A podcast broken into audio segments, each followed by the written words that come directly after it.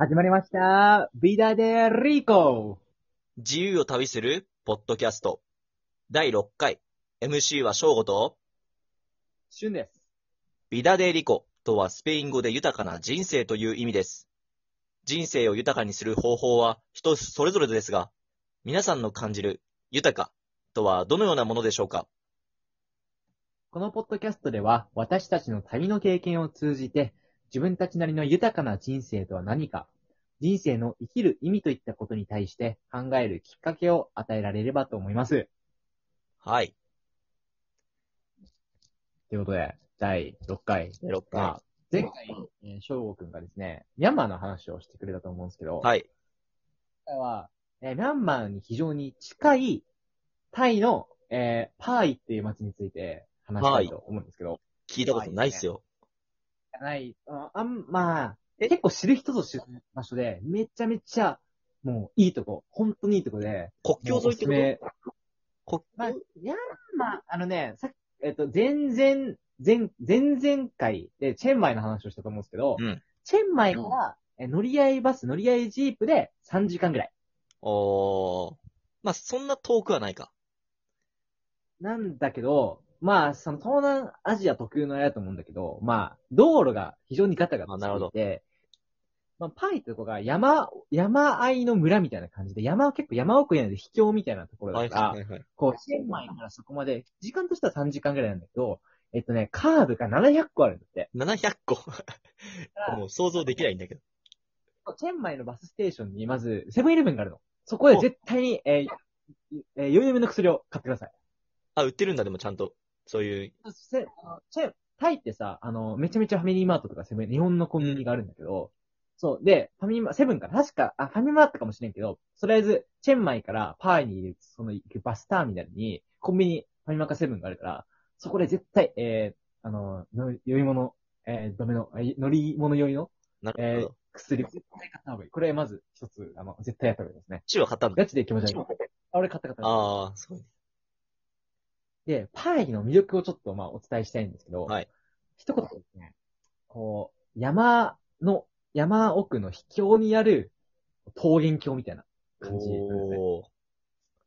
あのー響きが。まあ何がいいかというと、この、この山奥にあるからすごい自然とかもゆ豊かで、かつ、そこの、パーイの、ちょっとまあ、ショッピングストリート、ナイトマーケットみたいな、こう、おしゃれなカフェとか、まあ、ナイトクラブみたいな、どっちも味わえるんだよね。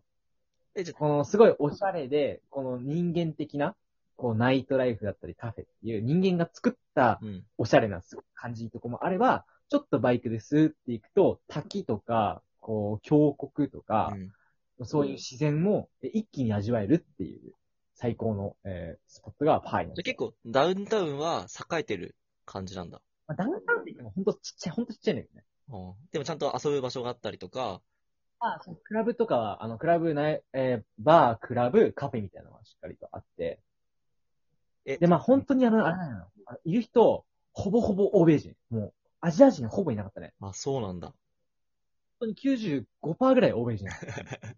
え、じゃあ英語とかは結構、そこは、あ、もう英語やね。あの、ほぼニュージーランド、オーストラリア、イギリスの人がすごい多くて、えドイツとか。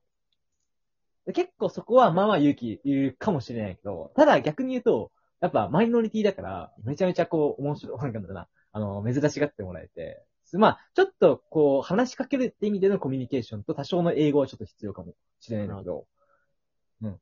ただ、そうだね。まあ、さっき言ったように、こう、自然と、こう、こう、人間のこう、ライトライフ的なところを二つ味わうのが最大の魅力。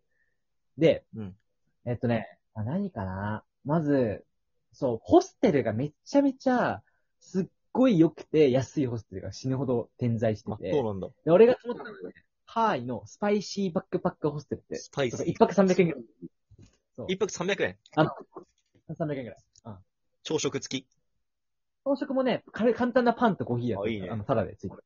うんで、もう超そこが良くて、もう田んぼの中にあるのね。田んぼがこう周りにこうあって、でそこにホステル、なんかね、木で作った、なんかなんつうんだろうな、小学校とかの臨海学校に行くような、うん。あの、本当木造の、こう、泊まるところみたいな。えー。で、蚊帳があって、で、なんかこう、もうね、ベッドとかもすごい自然に馴染んでるっていうか、自然との調和をすごい測ってるホステルで、その犬とか猫とか羊とか、そうなんか、ハスキー犬とかもいて、で、そう、あのーハンモックとかもあって、すごい景色もいいし、もう時間も、流れてる時間もゆっくりやし、ゲストの人もなんか、よずてみ、ヒッピーみたいな人もいたし、ねあの多分そういうホステル安くて300円から500円ぐらいで、もう本当は自然に溶け込んでたりとか、本当おしゃれなホステルっていうのがいっぱいある。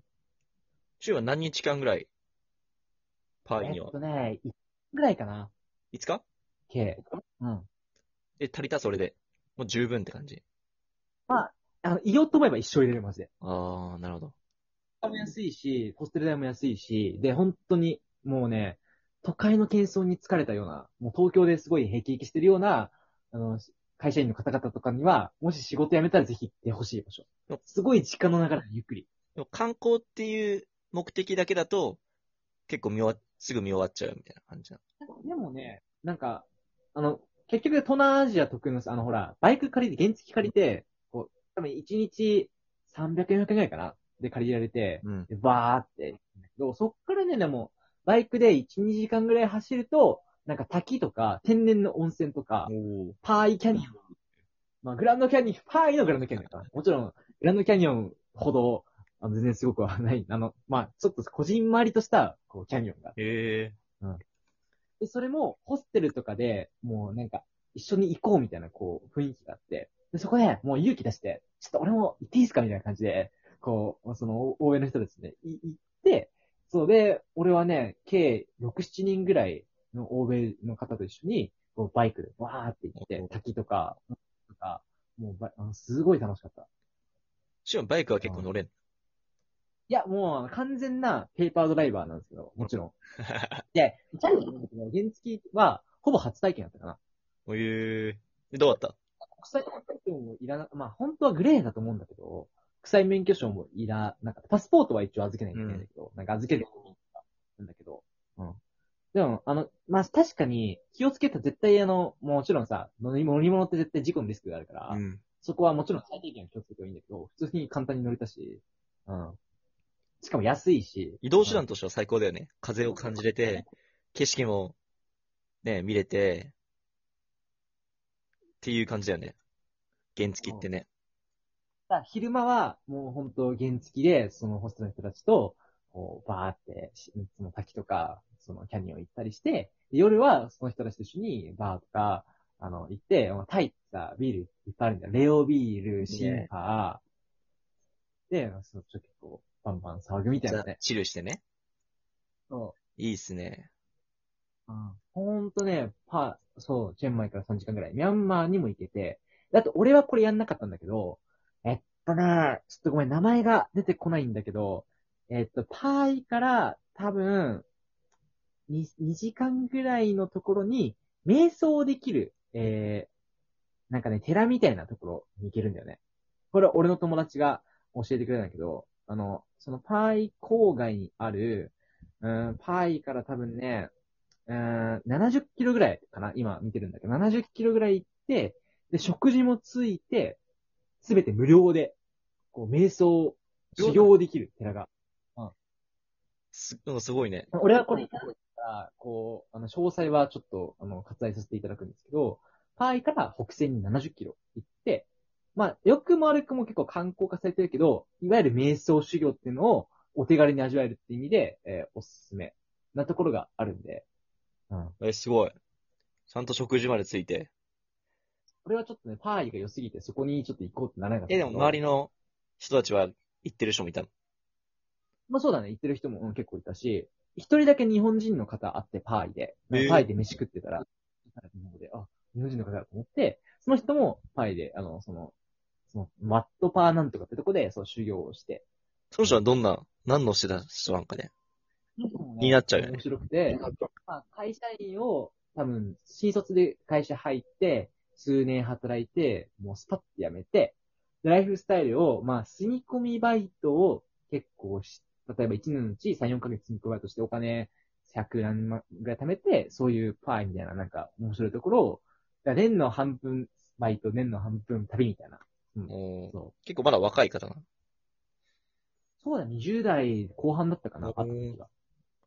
まだ30歳いってないと思うってぐらいの方で。まあ、まあ、パイは本当にね、多分その人もやっぱ仕事会社員としてすごい疲れてて、うんで、なんかこういうパイみたいな、結構バックパッカーの用語で沈没地っていう風におで、まあ沈没ってあのその言葉の通り、その土地に留まってしまう。で多分、バックパッカーの沈没は結構いい、まあ、いい意味でも悪い意味だけど、まあ、どっちかって言っていい意味かな。一つの場所に居心地が良すぎて、とどまりすぎてしまう。で、そのパイは沈没地、有名な沈没地らしい。じゃあ、本当にずーっと長居してる人もいるんだ、きっと。仲いいできると思う、全然。本当に最高。うん。でしたね。いいねうん。パイ、知らなかった場所だから。新しくね自分。は結構、めちゃめちゃ熱く語ったと思うんだけど、本当におすすめ。あの、そう、チェンマイから、ババンコクとか、ああいうすごい都会も全然いいと思うんですけど、ちょっと外れた山あいの奥のパーイ、もうチェンマイから、えー、ヌライジープで3時間ぐらいなんで、ぜひ行ってみてほしいなと思いますね。まあこれはいいっすね。は面白そう。こんな感じですね。じゃあ次、第7回はね、じゃあ、正午のメキシコ、ティファナ旅について話そうかなというふうに結。南米に一気に。そうですね。ちょっと東南アジア、ちょっと、今ね、旬の話とかで心が安安らいできたと思うんで、次はちょっと刺激のある方に、一つね、話を持っていこうかなというふうに思います。それでは皆さん、次のラジオで。チャオ